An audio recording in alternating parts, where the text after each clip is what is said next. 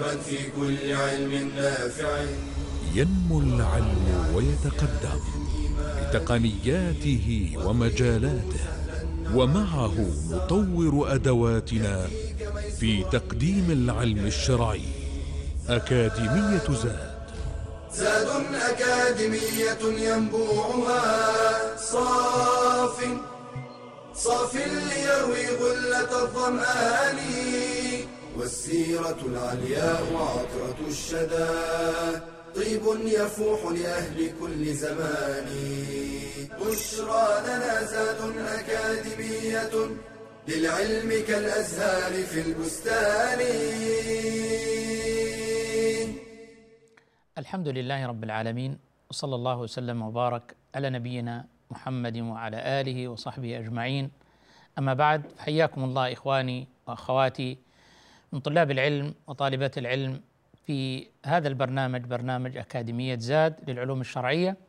وفي هذه الدورة الثانية وفي هذا المستوى الثاني من مقرر السيرة النبوية على صاحبها أفضل الصلاة وأتم التسليم. في هذا المستوى الثاني ندرس الشمائل المحمدية على صاحبها أفضل الصلاة وأزكى التسليم ما يتعلق بأخلاقه الظاهرة صلى الله عليه وسلم وأخلاقه الباطنة. وهديه الظاهر في لبسه وشربه وأكله عليه الصلاة والسلام وشأنه كله وأيضا ما يتعلق بهديه في تعاملاته عليه الصلاة والسلام كنا تحدثنا في آه، اللقاء السابق عن هدي النبي صلى الله عليه وسلم في أكله وذكرنا بعض الآداب. نتحدث اليوم بإذن الله عز وجل في هذا اللقاء عن هدي الرسول صلى الله عليه وسلم في الشرب. في الشرب والشرب مرتبط أيضا بالطعام وهو من الطعام ومرتبط أيضا بالأكل. الطعام والشراب من الحاجات الإنسانية الضرورية آه، التي يحتاجها الإنسان ويندفع إليها بطبيعته وغريزته وفطرته ويطلبها لكن حين يكون الإنسان يستصحب النية الصالحة والحسنة في طلب هذا الطعام وطلب هذا الشراب فإنه يؤجر على ذلك. وأيضا إذا قصد التأسي برسول الله صلى الله عليه وسلم في طريقة أكله في طريقة شربه فإنه أيضا يؤجر على ذلك. بل إن الإنسان إذا تقصد أكل نوع من الطعام طلبا للتأسي برسول الله صلى الله عليه وسلم فإن الله يأجره على نيته وعلى محبته لرسول الله صلى الله عليه وسلم ومحبته لما يحب رسول الله صلى الله عليه وآله وسلم. أنس رضي الله عنه كان مر على آه، طعام مع رسول الله صلى الله عليه وسلم قال فرأيت النبي صلى الله عليه وسلم يتدب يتتبع الدباء في أطراف الصحفة. فما زلت من ذلك اليوم وأنا أحب الدب يعني أحب الطعام الذي يحبه الرسول صلى الله عليه وسلم. أي يحب هذا يا إخواني؟ أي تعلق برسول الله صلى الله عليه وسلم؟ يعني حتى الإنسان يبرمج نفسه على أن يحب ما يحبه النبي صلى الله عليه وسلم من المطعوم والمشروب عليه الصلاة والسلام. وهي من العادات وأيضا من المباحات. هذه منزلة عالية جدا من التعلق برسول الله صلى الله عليه وسلم وحبه عليه الصلاة والسلام. النبي صلى الله عليه وسلم كان له هدي في آه، ما يتعلق بالشرب. كان يشرب صلى الله عليه وسلم المباح من الطعام ومن ذلك الماء. وكان صلى الله عليه وسلم يحب الماء البارد فكانت تقول عائشة رضي الله عنها كان يستعذب له الماء أي يطلب له الماء العذب الزلال البارد عليه الصلاة والسلام وهذا من يعني الماء الطيب أو الصالح للجسد وينتفع به الجسد أكثر الماء الذي ليس بحار وإنما أن يكون الماء باردا وليس شديد البرودة التي قد تؤثر على صحة الإنسان. من هذه النبي صلى الله عليه وسلم في الشرب أنه كان يسمي عند الشرب أن يقول بسم الله عند بدئه للشراب. فكان يسمي يعني يقول بسم الله. وقد أمر عليه الصلاة والسلام من أراد أن يأكل فليسمي الله ومن أراد أن يشرب فليقل بسم الله فإن الشيطان يستحل الطعام ألا يذكر اسم الله عليه. اذا التسمية في أول الشرب. اثنين حمد الله تعالى في نهاية بعد الفراغ من الشرب.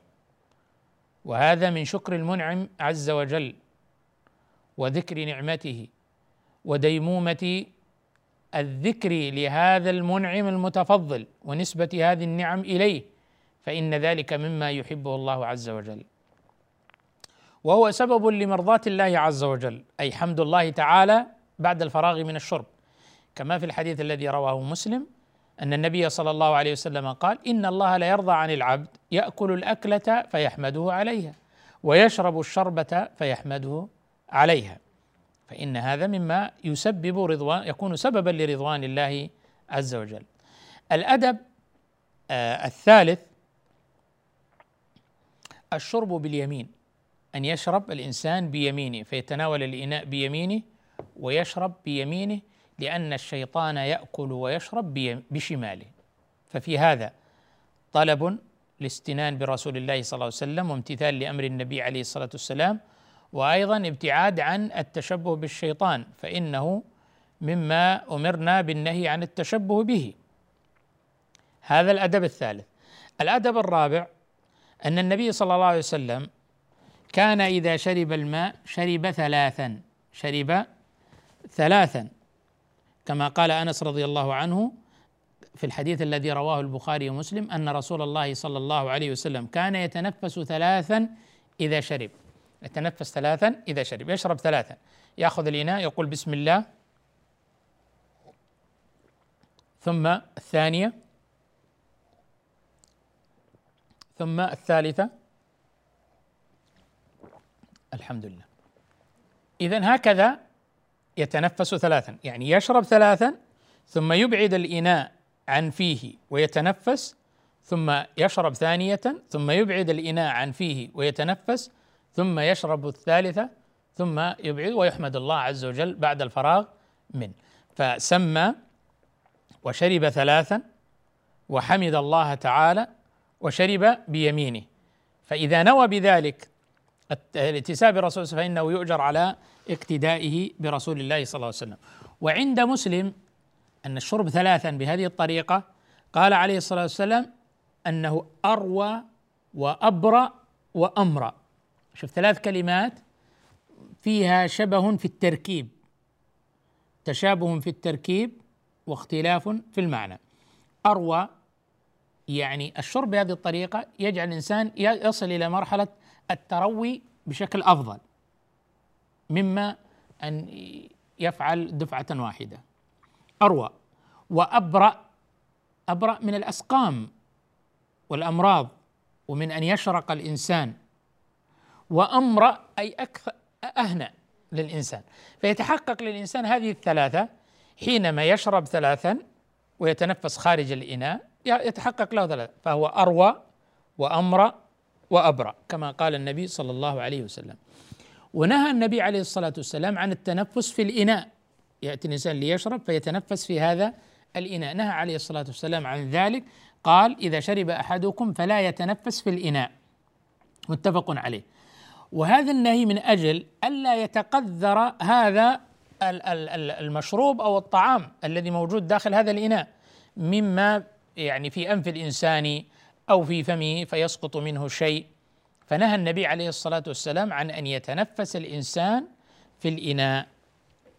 قال ابن القيم معنى تنفسه في الشراب إبانته القدح عن فيه. إبانته أي إبعاده القدح يعني الإناء عن فيه وتنفسه خارج الإناء ثم يعود إلى الشراب. قال العلماء والنهي عن التنفس في الإناء هو من طريق الأدب مخافة تقديره ونتنه وسقوط شيء من الفم والأنف فيه ونحو ذلك. أي هذه الطريقة الهدي النبوي في التنفس خارج الإناء أسلم وأبرأ وأهنى وأيضا أبعد عن تقدير هذا الإناء وتقدير هذا المشروب وهذا المطعوم بهذا التنفس داخل الإناء. هناك آداب أخرى آه، نتحدث عنها بإذن الله عز وجل بعد هذا الفاصل. بشرى لنا أكاديمية للعلم كالأزهار في البستان.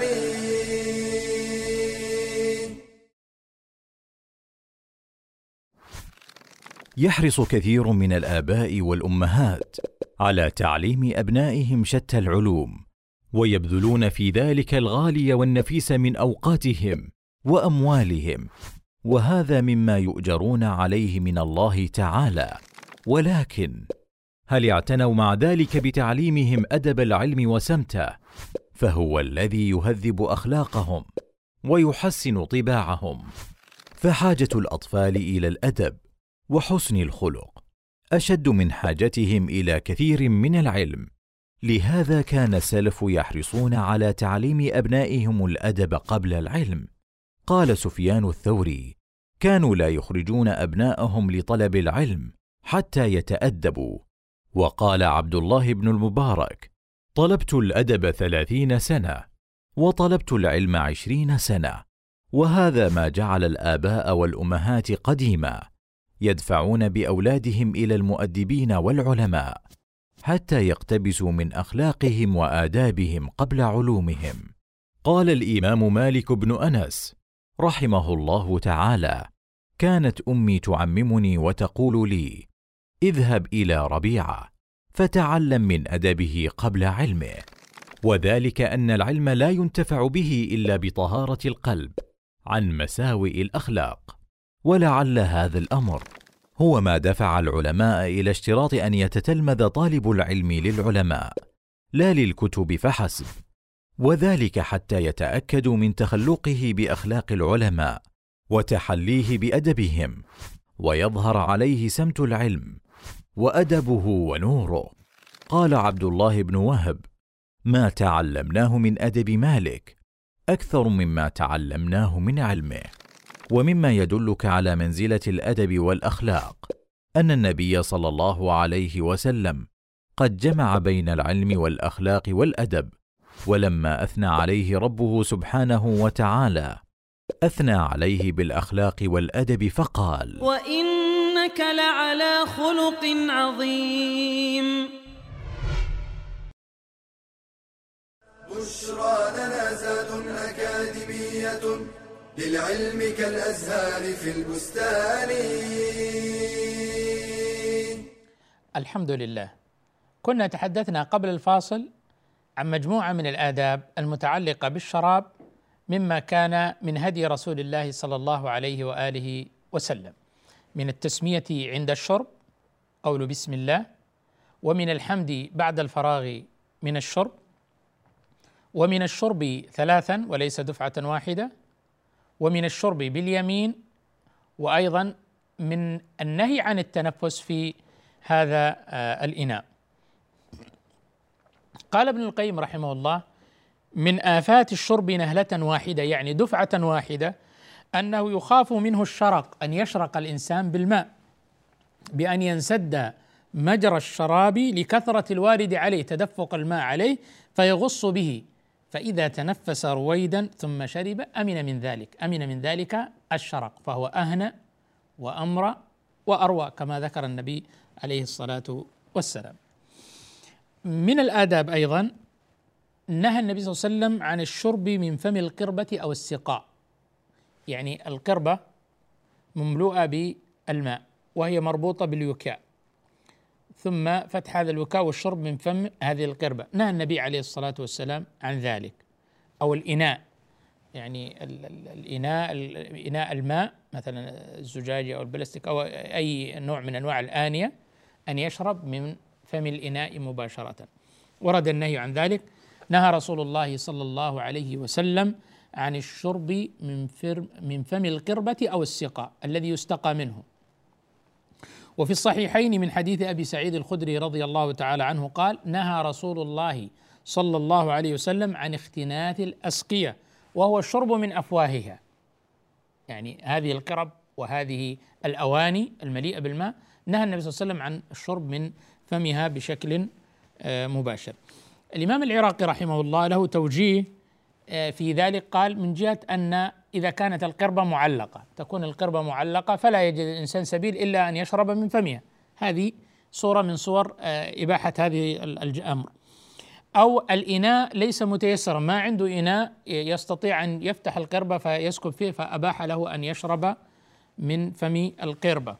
أو لم يكن يمكنه أن يتناول بكفه فيشرب فقال فلا كراهة حينئذ. على هذا تحمل الأحاديث. والسبب في ذلك أن الإنسان يفسد هذه المشروبات بما يخرج من فمه أو أنفه أو وربما لا يأمن أيضا الإنسان أيضا يعني هو سيفسده على غيره من خلال ربما يكون إنسان يشكو من مرض أو آفة أو ما يخرج من فيه فيأتي في هذه القربة وفي هذا الإناء فيفسده على غيره. أو ربما لا يأمن الإنسان ما بداخل هذه القربة أو بهذه الآنية لا يرى فلا يدري في شيء قد يضره أو يؤذيه ولذلك جاء النهي آه، عن ذلك. جاء النهي عن ذلك. هل ينطبق هذا الأمر على الشرب من القنينه الآن هذه العلب المعدنية والزجاجية الصغيرة؟ الجواب أن العلة الموجودة في الاحاديث في الأمور السابقة في القربة والأوعية السابقة ليس موجودا في هذه الصورة. فالقنينه الصغيرة من الماء التي يتناولها الإنسان ليشربها آه، يعني مأمونة من آه، دخول شيء فيها وأيضا آه، تلويثها وأيضا هي خاصة بهذا الإنسان في الغالب لأن الإنسان ينفرد بها. هذه العلبة خاصة به. وأيضا يأمن إن شاء الله من الشرق بها. وأيضا يأمن الا تبتل ثيابه ويتأثر بها. يأمن أيضا من دخول شيء من الحشرات الأوساخ إلى داخل هذه العلب المغلقة. فإذا انتفت هذه العلة فلا إشكال في ذلك بإذن الله سبحانه وتعالى. اذا سبب النهي أو من أسباب النهي والعلل آه، من الشرب من فم الإناء أو فم السقاء آه، اولا أنه لا يؤمن دخول شيء من الهوام داخل هذا الماء الذي موجود في هذا الإناء أو في هذا الوعاء. ما يأمن. فقد يخرج لي شيء؟ من الحشرات أو غيرها أو الهوام. الأمر الثاني آه، إن الإنسان يشرب من فم الإناء أو السقاء الكبير هذا لا يأمن أن يغلبه شيء من الماء فيتدفق إلى حنجرته فيسد المجرى فيسبب له شيئا من الشرق والأذى. فهذه بعض الجوانب التي يعني يمكن أن يتلمس فيها أسباب النهي عن آه، الشرب آه، من فم السقاء أو فم الإناء. هناك أيضا أدب آخر من الآداب وهو نهيه صلى الله عليه وآله وسلم عن الشرب قائما. وإن الإنسان إذا أراد أن يشرب فإنه من السنة أن يجلس ويشرب. ورد في الحديث أن النبي عليه الصلاة والسلام قال لا يشربن أحدكم قائما. رواه مسلم. هذا نهي عن أن يشرب الإنسان وهو قائم وأن المنبغي والأدب النبوي أن الإنسان يجلس ويشرب ليكون في ذلك أهنأ له وأمرأ وأبرأ وأيضا امتثالا لأمر النبي صلى الله عليه وآله وسلم. لكن ثبت أيضا أن النبي صلى الله عليه وسلم شرب قائما. فعن ابن عباس رضي الله عنهما قال سقيت رسول الله صلى الله عليه وسلم فشرب وهو قائم من زمزم. رواه البخاري ومسلم. اذا حديث فيه نهي عن النبي عليه الصلاة والسلام عن الشرب قائما وحديث فيه أن النبي صلى الله عليه وسلم شرب قائما. منهج أهل السنة والجماعة منهج عظيم ومنهج منطقي عقلاني تقبله الفطره السوية والعقول المستقيمة. بخلاف أهل البدع والانحرافات والزيغ والضلالة فإنهم ينحرفون في التعامل مع الأدلة. أهل السنة والجماعة لهم منهج قويم منهج معتدل منهج متزن. فهم عندهم أن جمع الأدلة الإعمال اولا يجمعون الأدلة. والأمر الثاني يرون أن إعمال الأدلة كلها وامتثال أولى من إعمال بعضها وإهمال البعض. ثم أنهم ينظرون في هذه الأحاديث من جهة الصحة والضعف فيأخذون الصحيح ويدعون غير الصحيح الضعيف. أمر آخر أيضا ينظرون إلى هذه الأحاديث هل فيها ناسخ ومنسوخ؟ بمعنى عرف تاريخه كان ذلك في الأول ثم نسخ إلى هذا الأمر الثاني؟ ويعرف ذلك بالتاريخ أو بقوله نسخ يرد في كما في بعض الألفاظ أو أباح يعني ننتقل إلى حكم جديد وهذا رحمة من الله عز وجل. أو أن هذا حديث عام وجاء ما يخصصه أو أن هذا حديث مطلق وجاء ما يقيده أو أن هذا الحديث لعامة الأمة وهذا حديث خاص برسول الله ومن خصائصه عليه الصلاة والسلام. هكذا ينظر أهل السنة والجماعة في منهجيتهم في التعامل مع الأدلة. لا يهملونها لا يتجاوزونها يعملونها يعظمونها يوقرونها يفقهون معانيها يعرفون أسباب نزولها. يعرفون الناسخ من المنسوخ المطلق من المقيد العام من الخاص. ما هو في حق الأمة وما هو مخصص من خصائصه عليه الصلاة والسلام؟ فهم يعملون كل هذه الأدوات في التعامل مع النص الشرعي وهو هدي عن الصحابة رضي الله تعالى عنهم في فهمهم لهذا الدين. تلقوا هذا الدين وفهموه وطبقوه التطبيق الذي ارتضاه الله عز وجل. سبحانه وتعالى. وهم الذي نزل عليهم التنزيل. فجمعوا بين هذه الأدلة وأحسنوا التعامل معها وبلغنا الدين كاملا ولله الحمد وقد رضي الله تعالى لنا الإسلام دينا وهيأ الله سبحانه وتعالى كرما منه وفضلا. هذه الأمة المباركة هيأ منها رجالا سخرهم لحفظ الكتاب العزيز وكتابته وحفظه في الصدور وحفظه في السطور وسخر له من يكتبه وسخر له من ينسخه وسخر له من يشكله وسخر له من يعرف حتى حروفه وعددها ويرقم ويضع الآيات ويشكل والوقوف ورؤوس الآي وسخر له من يطبعه بملايين الطبعات فتوزع في العالم. فهذا القرآن الذي بين أيدينا هو الذي نزل غضا طريا على رسول الله صلى الله عليه وسلم فهو محفوظ. وكذلك سخر للسنة النبوية من يحفظها في الصدور والسطور ومن ينقلها ومن ينفي عنها الدغل وينفي عنها الكذب والتزوير. فجاءتنا سنة مباركة طيبة نحيا على هذا الوحي ونعيش عليه ونقبس منه لعل الله عز وجل أن يلحقنا بعباد الله الصالحين وأوليائه المتقين وبسيد الأولين والآخرين محمد صلى الله عليه وآله وسلم. بشرى لنا زاد أكاديمية للعلم كالأزهار في البستان.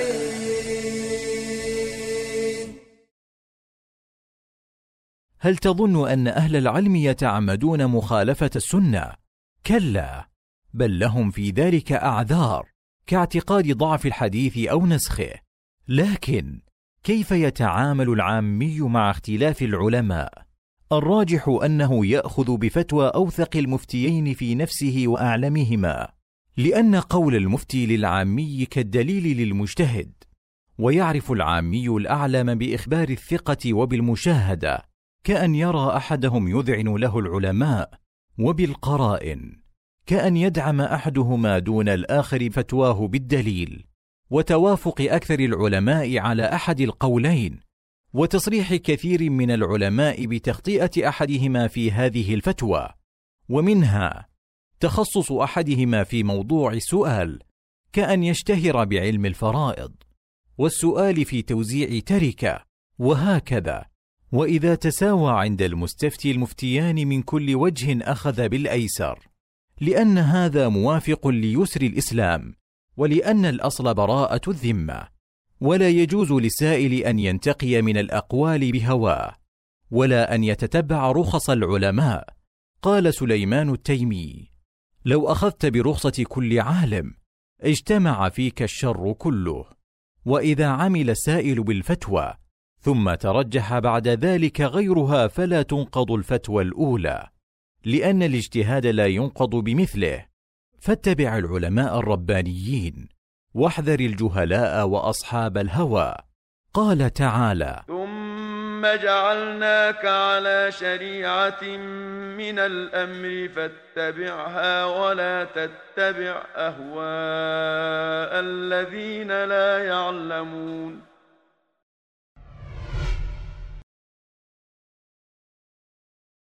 بشرى لنا زاد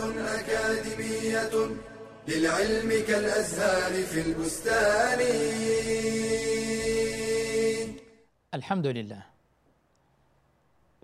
تحدثت قبل الفاصل عن مجموعة من الآداب المتعلقة بالشرب والتي كانت من هدي رسول الله صلى الله عليه وآله وسلم ومن ذلك التسمية في أول الشراب والحمد في نهاية الشراب والشرب ثلاثا وعدم التنفس في الإناء والشرب باليمين والشرب جالسا وقد ورد النهي عن الشرب قائما. وهذا من الآداب. وإن كان ورد عنه صلى الله عليه وسلم أنه قد شرب قائما لكن الأولى والأفضل أن يشرب الإنسان جالسا لورود النهي عن ذلك.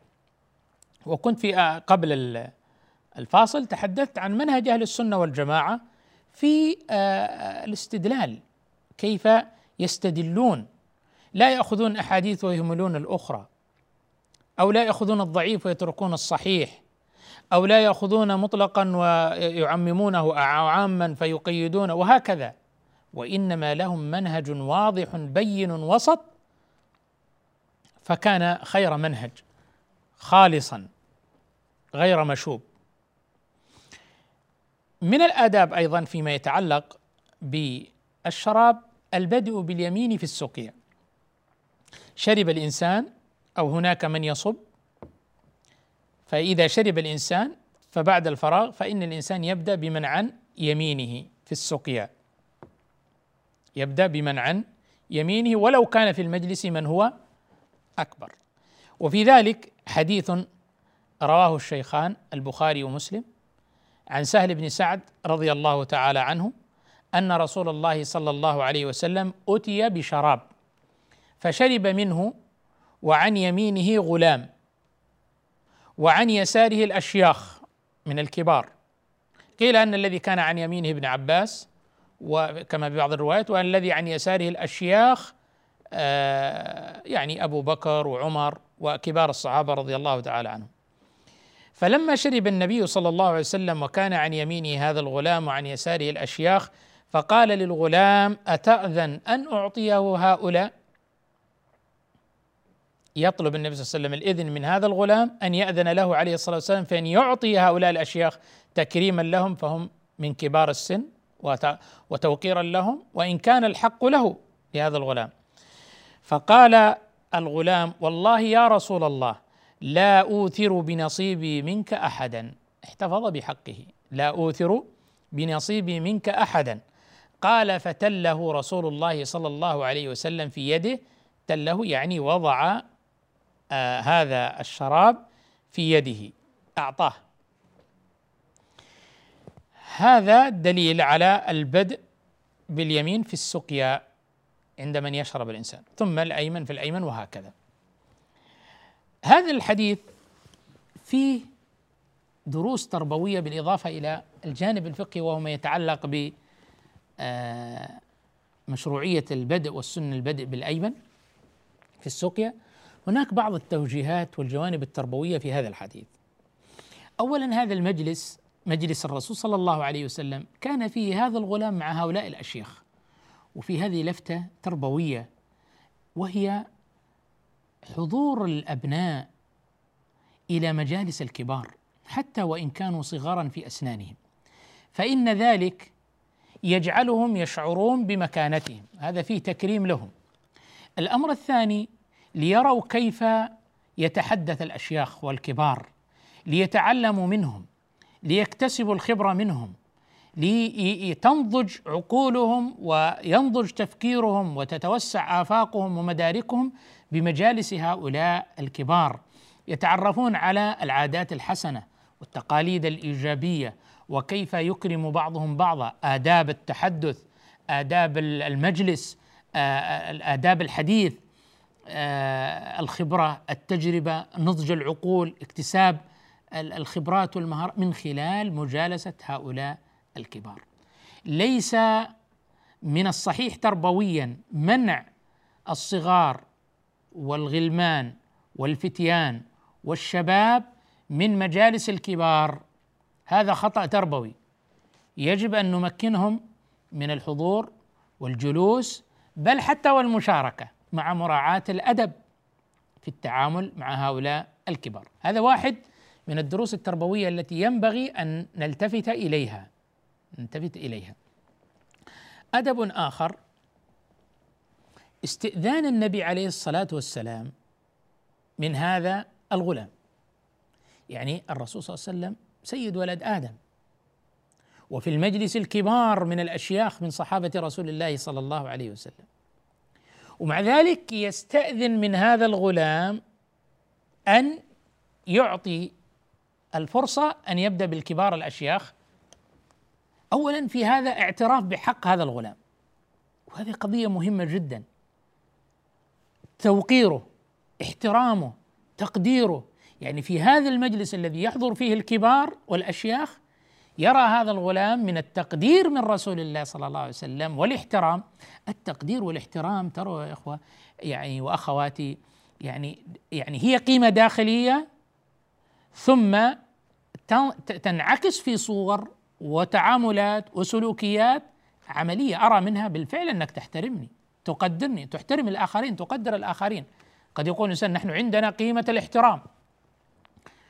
كلما كان الإنسان أكثر احتراما لنفسه وكلما كان أكثر احتراما في نظرته للآخرين كلما كان انعكس على ذلك في ممارساته في احترامه للآخرين وحفظه لحقوق الآخرين.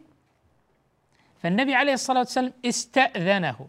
هذا في اعتراف بحق هذا الغلام وعدم تجاوز الحق. يعني كونك أبي كون الأب كون الأم كون الأكبر كون المعلم كونه أكبر كون له مكانة. لا يعني هذا ذلك التجاوز على حقوق الطرف الآخر لأنه أصغر ليس هذا صحيحا. يجب أن نعودهم.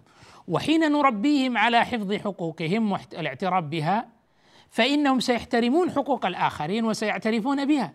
والعكس بالعكس. حينما تسلب حقوق هذا الصغير فإنه ينشأ في نفسه ناقما ساخطا ويسعى إلى أن يسلب الآخرين حقوقهم. الامر اخذ التوقير والاحترام والتقدير لهذا الغلام. أتأذن؟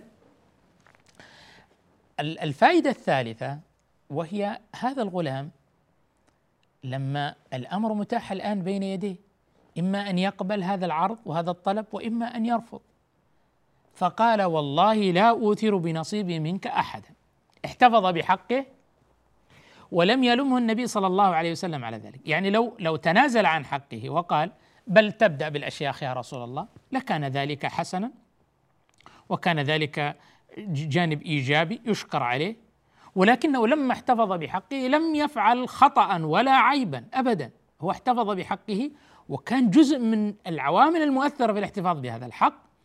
أنه قال لا أوثر بنصيبي منك أحدا. هو يريد أن يشرب بعد رسول الله صلى الله عليه وسلم أن ينال البركة أن يشرب من المكان الذي شرب منه رسول الله صلى الله عليه وسلم وأن يدرك شيئا من ريق رسول الله صلى الله عليه وسلم فتحل عليه البركة. فلما احتفظ بحقه وهذا صدقوني إخواني أخواتي إذا تربى الأبناء على الاحترام وتقدير الذات وتقدير الآخرين أيضا فإنهم سيكونون على ثقة من أنفسهم وثقة بمواقفهم وتقديرا لحقوقهم وأيضا للآخرين ومطالبة بحقهم. ولذلك قال لا اثر بنصيبي منك احدا. يعني عبر عن احتفاظه بحقه أيضا بكلمة مهذبة رائعة. يعني حتى في تعبيرنا عن احتفاظنا بحقوقنا لا يعني ذلك التجاوز أو قلة الأدب وإنما يعبر الإنسان عن حقه واحتفاظه بحقه بكل أدب وبكل رقي وبكل خلق. ثم بعد ذلك النبي صلى الله عليه وسلم يعني استجاب له وأعطاه. يعني أحيانا البعض قد يخير ثم بالاخير يعني يعاكس الاختيار. فأصبح التخيير والعرض الأول ليس له قيمة. هذه مجموعة من الجوانب التربوية التي نستنبطها من هذا الموقف الرائع وهذا الدرس النبوي. في في هذا المجلس المبارك نستلهم منه مثل هذه العبر والآداب. وصدق الله لقد كان لكم في رسول الله أسوة حسنة لمن كان يرجو الله واليوم الآخر.